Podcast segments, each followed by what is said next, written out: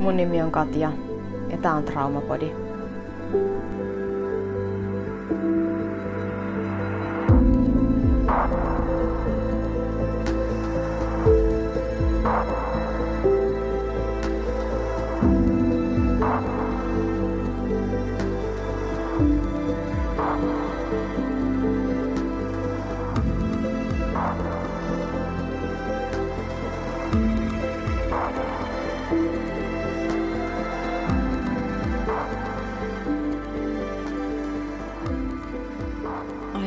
Upean, ihanan, jännittävää perjantaita.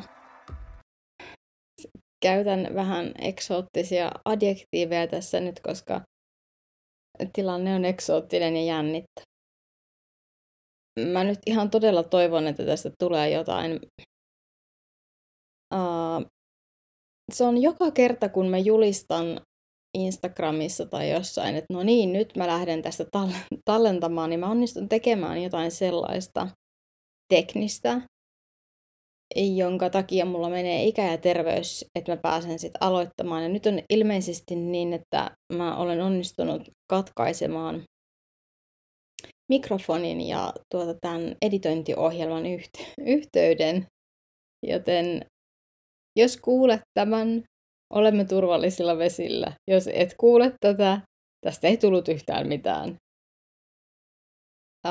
Mutta mä toivon, että tästä tulee jotain, vaikka ilmeisesti tilanne on nyt se, että mikrofoni on förmitätön mulla tässä ja tää ääni tulee nyt ihan jotain muuta kautta tallennetuksi.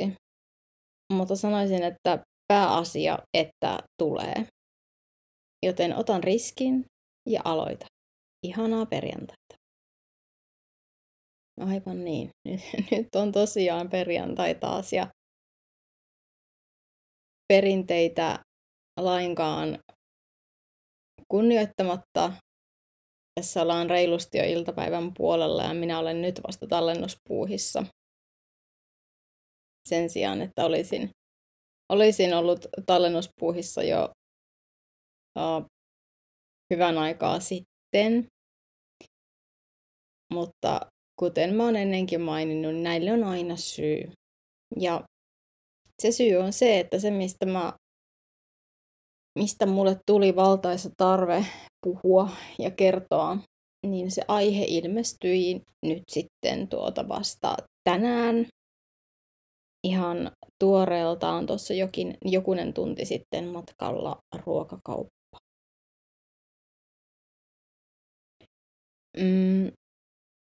Mä lähestyn nyt aika pitkällä laajalla kaarteella tätä asiaa ja vaikka puhun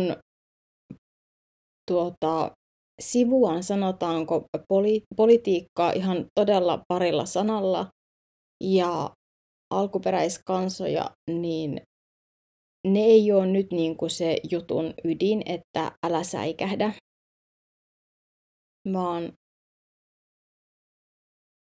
näiden tämän podcastin aiheiden, kuten oikeastaan niin kuin mulla todella monen muunkin oivalluksen juuret, on jossain sellaisessa paikassa, mistä ei tulisi mieleenkään niitä koskaan löytää. Ja niin kävi tänäänkin. Nythän on ilmeisesti hiljattain ollut meillä täällä Suomessa saamelaiskäräjälaki käsittelyssä, ja sen verran olen tietoinen, että se ei ilmeisesti mennyt eduskunnassa läpi. Ja mun on pakko myöntää, että mulla on nyt aukko sivistyksessä tämän asian kohdalla niin kuin sikäli, että mä en oikein tiennyt, mistä on kysymys. Mun resurssit on menneet tässä mun elämässä niin paljon tavallaan omien, tai sanotaanko, että oma jaksaminen ja oma hyvinvointi ja oman toipumisen edistäminen vie niin paljon, että vaikka lähtökohtaisesti olen kiinnostunut ihan tosi monenlaisista asioista, niin mä en todellakaan ollut enkä ole vieläkään kovin tietoinen tänään olen viisaampi kuin eilen, mutta en kovin tietoinen tästä asiasta ja mulla ei ole tähän mitään mielipidettä, eli tästä ei ole tulossa mitään poliittista kannanottoa tai puhetta, ole huoleti. Mutta tämä on kertomus siitä, miten todellakin ne omien, siis vavahduttavien oman elämän ja olon ja reaktioiden oivallusten niin kuin se kipinä voi lähteä ihan todella niin kuin hämmentävästä jutusta liikkeelle. Ja mulla se lähti tänään liikkeelle siitä, että mä kuuntelin True Crime-podcastia, jossa murha, joka tapahtui True Crime-podcastin Saara kertoi näistä Yhdysvaltojen ja Kanadan alkuperäisasukkaiden kohtalosta 1800-luvun lopulta ihan reilusti viime vuosituhannen puolelle, eli 1900-luvun puolelle, ja hänellä oli siinä jaksossa haastattelussa Emmi Nuorgam, ja sivuttiin myös tätä meidän Suomen alkuperäiskansaa, eli saamelaisia. Mä oon tosi varovainen nyt termistössä, koska tää on mulle hirmu vierasta aluetta. Ei siksi, ettenkö olisi tietoinen, mutta mä haluan olla tarkka termeistä, mitä mä käytän, että ne on oikein ja kaikkia osapuolia kunnioittavia. Ja mä pahoittelen, jos mä sanon jotain sellaista, joka ei ole korrektia. Se on täysin tahatonta. Ja otan vastuun kyllä siitä, mutta mä yritän parhaani. Mä kuuntelin sitä jaksoa. Se ei jotenkin mä olin tietoinen kyllä siitä, mitä 2021 tapahtui Yhdysvalloissa ja Kanadassa. Muistaakseni Kanadan puolelta löydettiin joukkohautoja, tosi vanhoja joukkohautoja, useampiakin, jossa puhuttiin sadoista vainajista, jotka on käsittääkseni menehtyneet silloin 1900-luvun karkeasti alkupuolella, puolivälissä ehkä. Mä pahoittelen, mulla ei ole yksityiskohdat nyt ihan tuoreessa muistissa tästä myöskään siksi, mitä tapahtui, kun mä kuuntelin sitä jaksoa.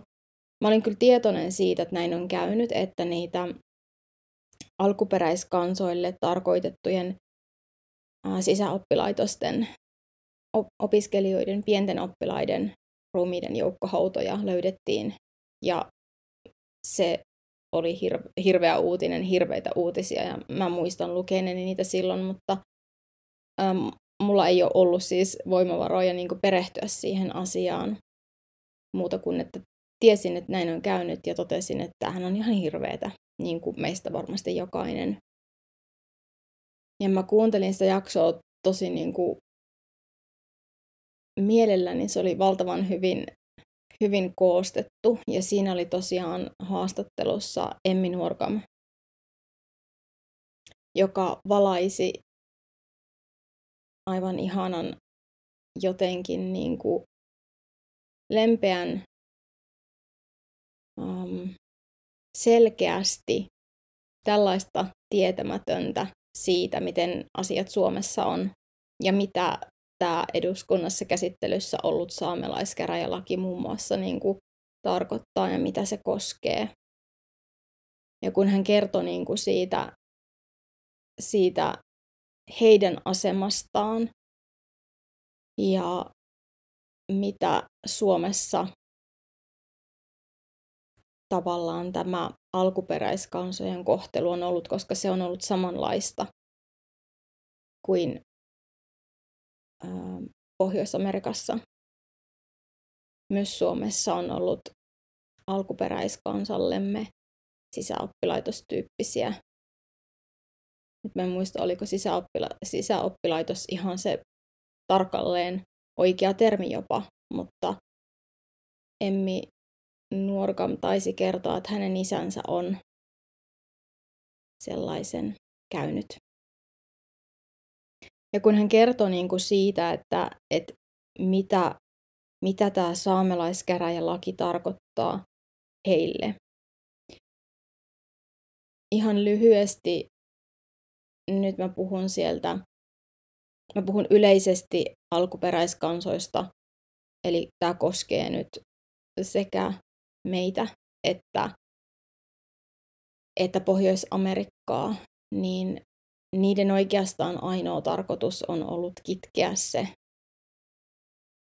alkuperäiskansan kulttuuri, kieli, kaikki mitä se edustaa, pois niistä lapsista.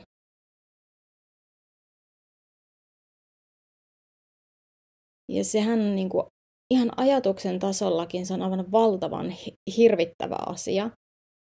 Ja kuten Saara siinä podcast-jaksossa kertoi, niin sehän on Pohjois-Amerikassa, niin koska se on ollut, ymmärtänette mistä puhutaan, kun kyseessä on True Crime podcast-jakso, niin tapahtumat ovat olleet myös valtavan traumaattisia.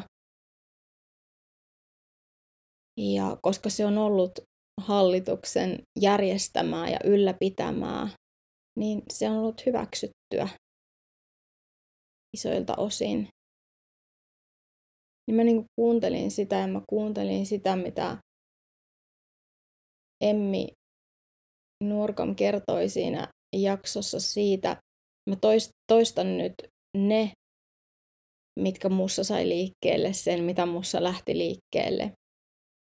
Että he ei tuu kuulluksi, he eivät ole tulleet kuulluksi. He eivät ole saaneet olla sitä, mitä he ovat. He eivät ole saaneet vaalia sitä omaa perintöään, kulttuuriaan, kaikkea sitä, mitä he edustaa. Ihan konkretian tasolla kieli, vaatetus, käyttäytyminen ja Pohjois-Amerikassa ne tapahtumat on olleet tosi ne menetelmät niissä sisäoppilaitoksissa rajuja, sanotaanko näin. Ja mä tajusin, kun mä kuuntelin sitä, ei tuu kuulluksi, ei tuu nähdyksi. Sua kielletään olemasta sua kielletään olemasta kaikkea sitä, mitä sinä olet, millaiseksi sä oot syntynyt ja millaiseksi millainen haluaisit olla.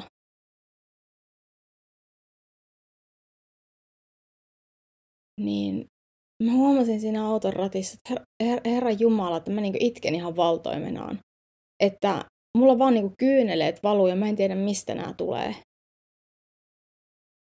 Et mulla ei ole mitään kosketusta tähän aihepiiriin sen enempää kuin mitä mä alussa kerroin. Mä en ole varma, tunnenko edes ketään, joka Suomessa kuuluisi tai jonka vaikka vanhemmat tai isovanhemmat tai suvun juuret kuuluisi meidän alkuperäiskansaan, eli saamelaisiin. Mä jotenkin säikähdin ja vähän hämmästyin sitä mun reaktiota, että herran aika, että miten tämä koskee mua. Mistä tämä tulee, tämä mun reaktio, tämä itku. Ja, että mun piti pyyhkiä aivan vinhasti silmiä siinä, koska mä olin auton ratissa ja se tuli niin puskista, se itku. Ja mulle ei yleensä käy niin. Ja sit mä tajusin sen. Ensinnäkin mä aamulla näin ihan tosi hyvän lausahduksen siitä, että on ihan tosi ok, jos mieli ei ymmärrä, jos aivot ja looginen mieli ei ymmärrä sitä tunnetta, joka sillä hetkellä tulee jostain, koska se tunnehan tulee kehosta. Ja se keho muistaa myös sen, mitä aivot ja looginen mieli ei niin kuin muista eikä ymmärrä ja hämmentyy hyvinkin ymmärrettävästi, koska siinä hetkessä, siinä tilanteessa mulla auton ratissa matkalla auringonpaisteessa kohti viikonloppuostoksia ruokakauppaan mulla ei ole mitään hätää, mulla ei ole niin mitään pelättävää just silloin, mä oon turvassa. Ja mun keho reagoi niin rajusti. Niin se tarkoittaa sitä, että keho tunnistaa jotain, mitä aivot ja looginen mieli ei tunnista. Ja keho tunnisti mun tapauksessa yhteyden yhtäläisyyksiä siihen, mitä mä oon kokenut. Tämän tarkoitus ei ole millään muotoa rinnastaa. Mä yritän olla tosi niin kuin nyt poliittisesti tai kaikin puolin korrekti. Mä en rinnasta enkä vertaile kokemuksia, mutta mun keho poimi sieltä asioita, jotka se liitti tuntemusten kautta mun omiin kokemuksiin. Ole hiljaa. Ole vähemmän sitä, mitä oot. Älä mieluiten ole ollenkaan. Jos sä oot jotain muuta kuin hiljaa, hajuton, mauton, näkymätön, se on vaarallista. Jopa todella, todella, todella vaarallista. Ole vaiti. Niin sua ei kukaan niinku huomaa ja silloin sä oot todennäköisimmin turvassa. Ja mun keho poimi nämä asiat siitä, että älä ole sitä, mitä sä oikeesti oot, vaan oo jotain muuta. Oo jotain muuta, sellaista, joka ei herätä huomiota, kiinnitä muiden ihmisten huomiota sinuun, triggeröi muita ihmisiä, jolloin olet todennäköisimmin turvassa. Se on se, minkä mun keho niin kuin poimia.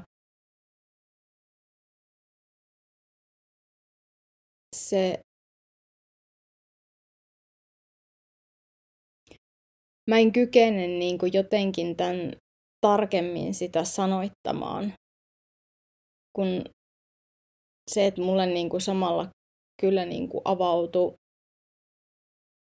ihan niinku uudenlainen ymmärrys asiasta, jossa mulla on ollut niinku sivistyksessä paha aukko.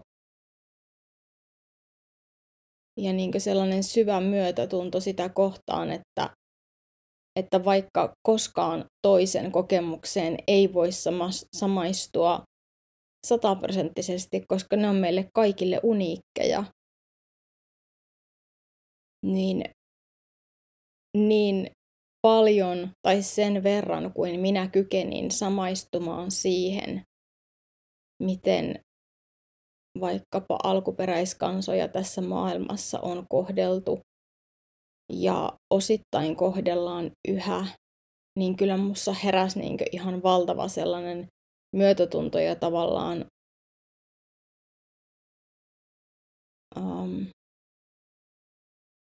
voisiko sanoa, että jonkinlainen niin kuin oikeuden taju siitä, että eri muodoissa ihmiset joutuu kokemaan sellaista väkivaltaa, joka henkistä, fyysistä, kumpaa hyvänsä, se on silti väkivaltaa. Väkivalta voi olla myös taloudellista. minkä tahansa muotoista väkivaltaa ja kaltoinkohtelua. Ihmiset joutuu kokemaan sitä yhä.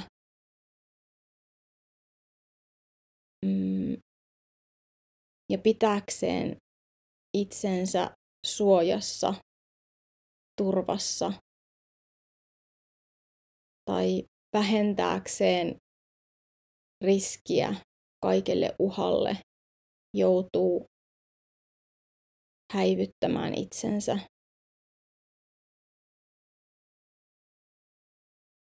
Se on kamalaa. Syitä on monia.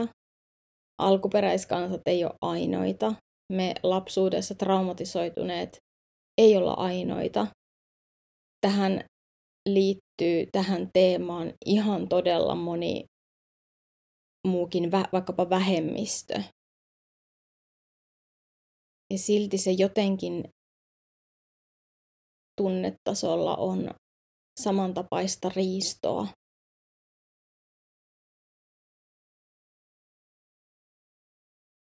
Koska rehellisesti sanottuna mä oon vasta vähitellen alkanut muistaa, minkälaisista asioista minä ihan aidon oikeasti pidän, nautin, tykkään ja uskaltautunut niitä jopa kokeileen. Ja ne on kaikki sellaisia, jotka niinku on ollut mun ulottumattomissa vuosikymmeniä. Koska mä oon niin tottunut siihen, että mä en ole voinut toteuttaa niitä aikaisemmin mun elämässä lapsena. Ja se on niin vahvasti tavallaan, tietyt asiat on musta kitketty pois. Että mun keholle on ollut ja mulle itsestään selvää, että niitä ei tehdä. Se on ollut mun ainoa totuus. Että ei ole mielipiteitä, ei puhuta ääneen asioista. Ollaan hiljaa. Ei ärsytetä ketään.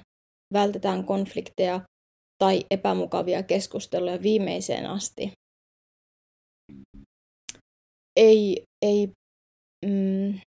ilmaista omia tarpeita. Ei yksinkertaisesti oikeastaan olla edes olemassa, koska se on uhka.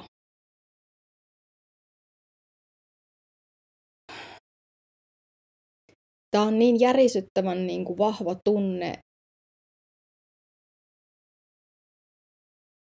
että tämä tuntuu kehollisena vieläkin. Mulla menee ihan päästä varpaisiin sellaista kylmää värettä tässä koko ajan.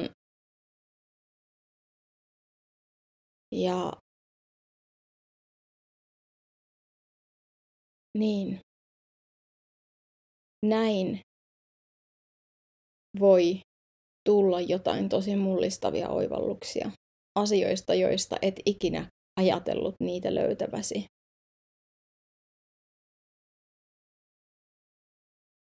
Ja se oivallus ei aina tarkoita tavallaan sellaista uuden oppimista.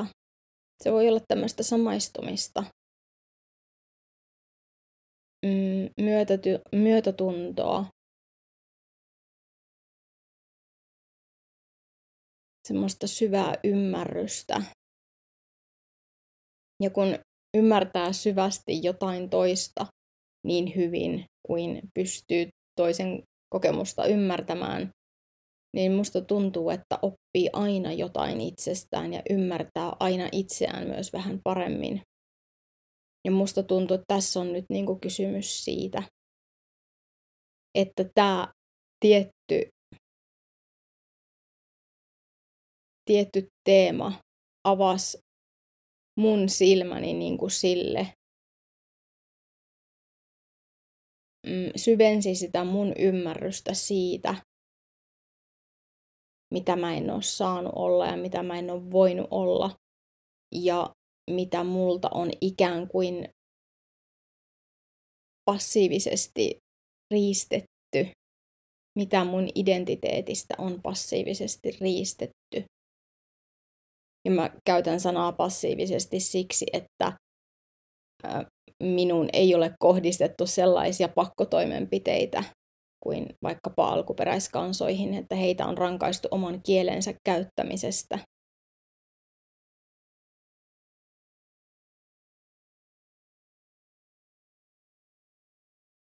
Eli ne oivallukset voi tulla ja se sellainen syvä ymmärrys itseä kohtaan tai jotain omaa reaktiota kohtaan.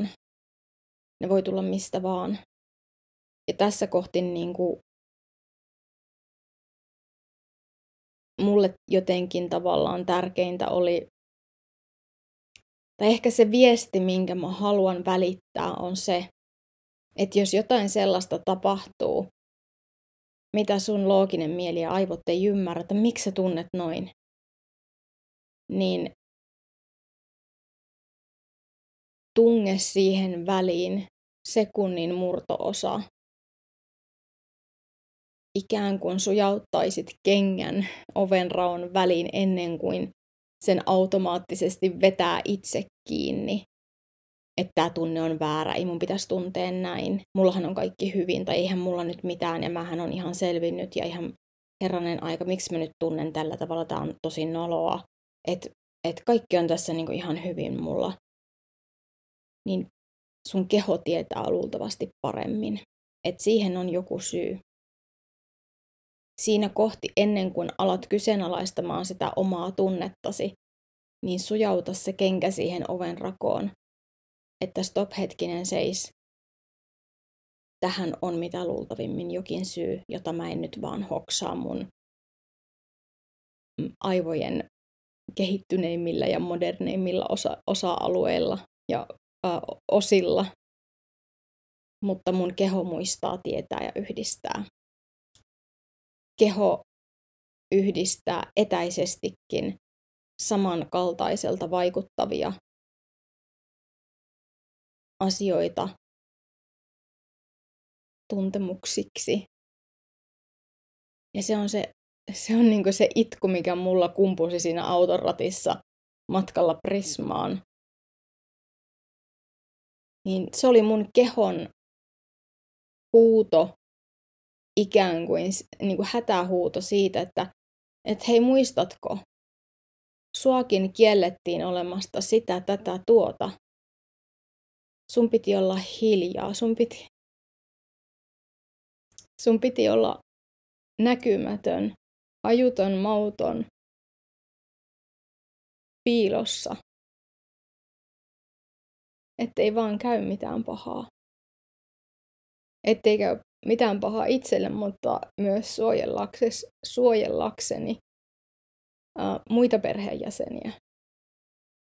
Mun ei pitänyt vaan itse olla hiljaa ja häivyttää itseäni taustalle, vaan mä yritin tehdä kaikkeni, että mä saisin muut tekemään samoin. Että kukaan muukaan ei laukaise sitä miinaa, vaan että mä muistan sen, miten mä mietin, että miksi nämä ei tajua nämä ihmiset, että me päästäisiin kaikki helpommalla, kun ne vaan alistuisi niin kuin minä. Ja minä olin se, joka yritin sovitella ja hyssytellä ja valistaa jotenkin omalla tavallaan, niin miten lapsi nyt kykenee, että se ei jatku tai edes ala. Ja sehän on selvää, että ei lapsi sellaiseen kykene, eikä se ole lapsen tehtävä. Mutta mulla ei ollut vaihtoehtoja. Ja siitä huolimatta, että mä tein kaikkeni, niin enhän mä voinut ratkoa sitä tilannetta koskaan. Mä yritin silti.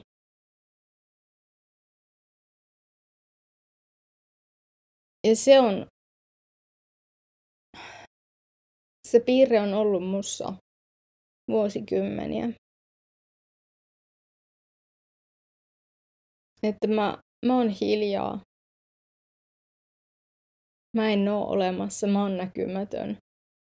Ja mä kaikin keinoin yritän saada muut tekemään sitä samaa.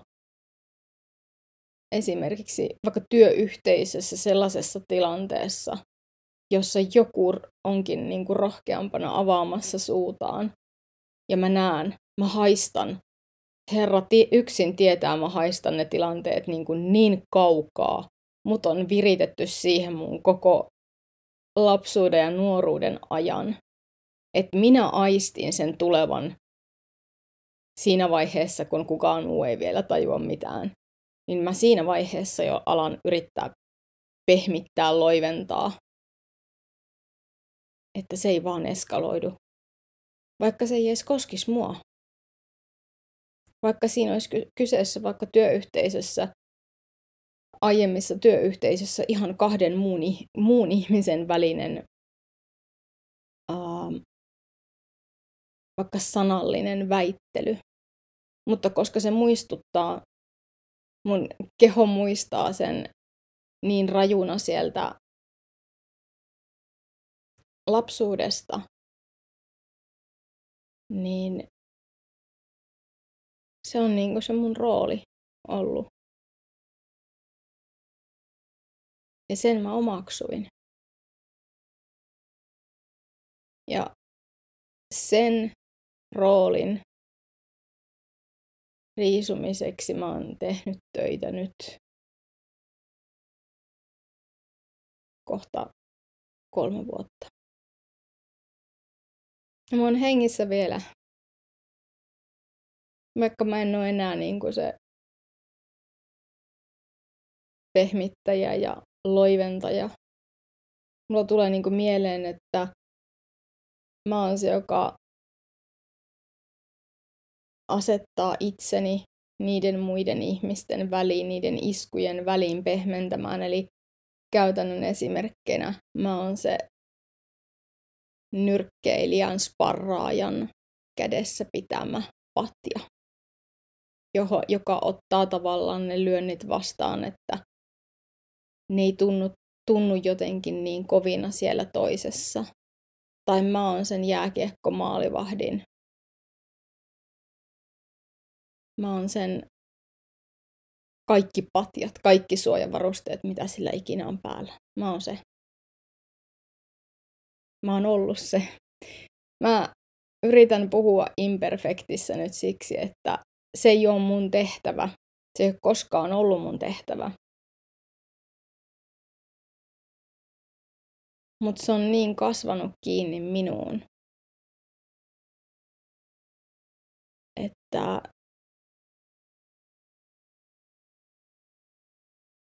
siitä on vaikea päästä eroon, mutta mä yritän. Mä ihan tosissani yritän. Ja mä oon edistynyt. Mä oon eriyttänyt omia tunteitani toisten tunteista ja mä oon edistynyt, koska niin mun kuuluu oman hyvinvointini vuoksi tehdä.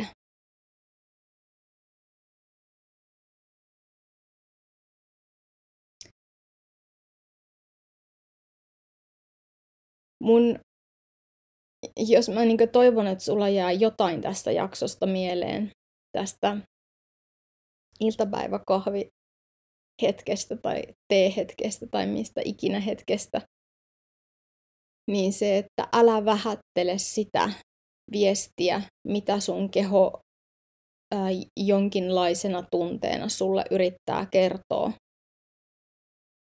Älä vähättele sitä, koska se tietää paremmin siinä mielessä, että se sisältää aina jonkin viestin. Se viesti ei välttämättä koske nykyhetkeä. Jos olet ajamassa Prismaan niin kuin minäkin ja sua alkaa autoratissa itkettään, kun sä kuulet jotain tai kuuntelet jotain, kuten minä tein, niin se keho ei suinkaan yrittänyt viestiä mulle siitä, että mä oon vaarassa nyt. Vaan se ikään kuin halusi tulla nähdyksi ja kuulluksi, että hei, toi on se, mitä minä olen kokenut, ja nyt mä puhun ikään kuin sillä mun kehon äänellä. Että toi on se, mitä mulle on tehty, minkä minäkin olen kokenut. Ja toipuminen tapahtuu siinä hetkessä, kun mä en paina sitä tunnetta ja sitä mun kehon viestiä tavallaan kiivaasti niin kuin jotain styroksin palaa konsanaan veden alle ja pinnan alle, vaan mä totean, että hyvänen aika. Näin on. Että mä oon tosi pahoillani, että mä oon joutunut kokemaan tämmöistä. Se on ollut kamalaa. Minä todennan itse itselleni, että kyllä, näin on käynyt. Se on ollut ihan hirveetä. Ja niin ei olisi saanut käydä. Muut on toiminut väärin. Se ei ole mun syy, se ei ole mun vika. Ja se saa tuntua pahalta. Ja mitä mä voisin tehdä, jotta se mun keho saisi viestin sinne sisäänpäin, että kiitos, minä kuulin ja näin sut ja mä ymmärrän sen kivun ja tuskan ja sen, mikä siitä on jäänyt. Ja nyt me ollaan turvassa. Koska se on se, mitä se keho haluaa kuulla. Se haluaa tulla kuulluksi ja nähdyksi. Ja se haluaa, että sille sanotaan, että sä oot ihan oikeassa. Näin totta todella kävi ja se oli hirveetä. Eikä niinkään, että älä nyt, että mitä ai kauheeta taas, mistä tää nyt, että eihän tässä nyt oikeesti ole hätää. Se on nimittäin juuri se, mitä mä kuulin lapsuudessa. Älä nyt niinkö tollasesta jaksa. Eihän sulla ole niinkö mitään hätää. Ja se on se, mitä meistä varmaan ihan tosi moni kuulee. Sekä itseltämme että ympäriltämme yhä. Ja silloin se keho ei tule kuulluksi ja nähdyksi. Ja silloin, koska me ollaan kokonaisuus, keho ja mieli on kokonaisuus, vaikka ne puhuu hitusen niin kuin eri kieltä, niin silloin sinä et tule kuulluksi ja nähdyksi edes itsellesi. Ja se toipuminen tapahtuu, alkaa siitä hetkestä, kun tulee kuulluksi ja nähdyksi. Mä tunnen sen niin kuin ihan fyysisesti jo nyt, että miten mun keho ihan oikeasti niin kuin rentoutuu, kun hartiat laskeutuu alas, hengitys kulkee syvempään.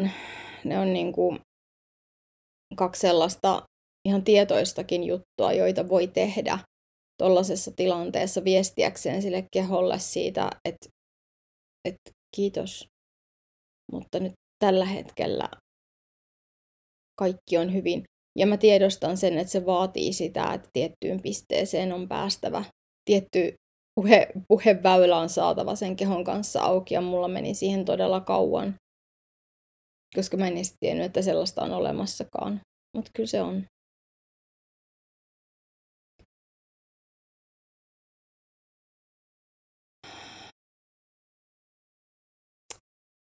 Mä haluaisin kiittää siitä, että kuuntelit. Mä haluan kannustaa sua ottamaan niitä oivalluksia vastaan sieltäkin, mistä et ikinä kuvittele niitä löytäväsi. Ja mä toivon, että sä annat, sä pystyt ja kykenet antaa sun keholle sen verran, kun kykenet tilaa kommunikoida sulle ja kertoa siitä, mitä se on käynyt läpi. Koska sen kokemus on aina eri kuin meidän loogisen mielen kokemus. Se on nimenomaan se kehollinen, tunneperäinen kokemus, jolle looginen mieli antaa sanat. Ja ne voi vähän poiketa joskus toisistaan. Älä anna muiden vähätellä. Äläkä ainakaan itse vähättele sitä, koska se keho ei valehtele. Se kertoo sen, mikä sulle on ollut sinä hetkenä totta.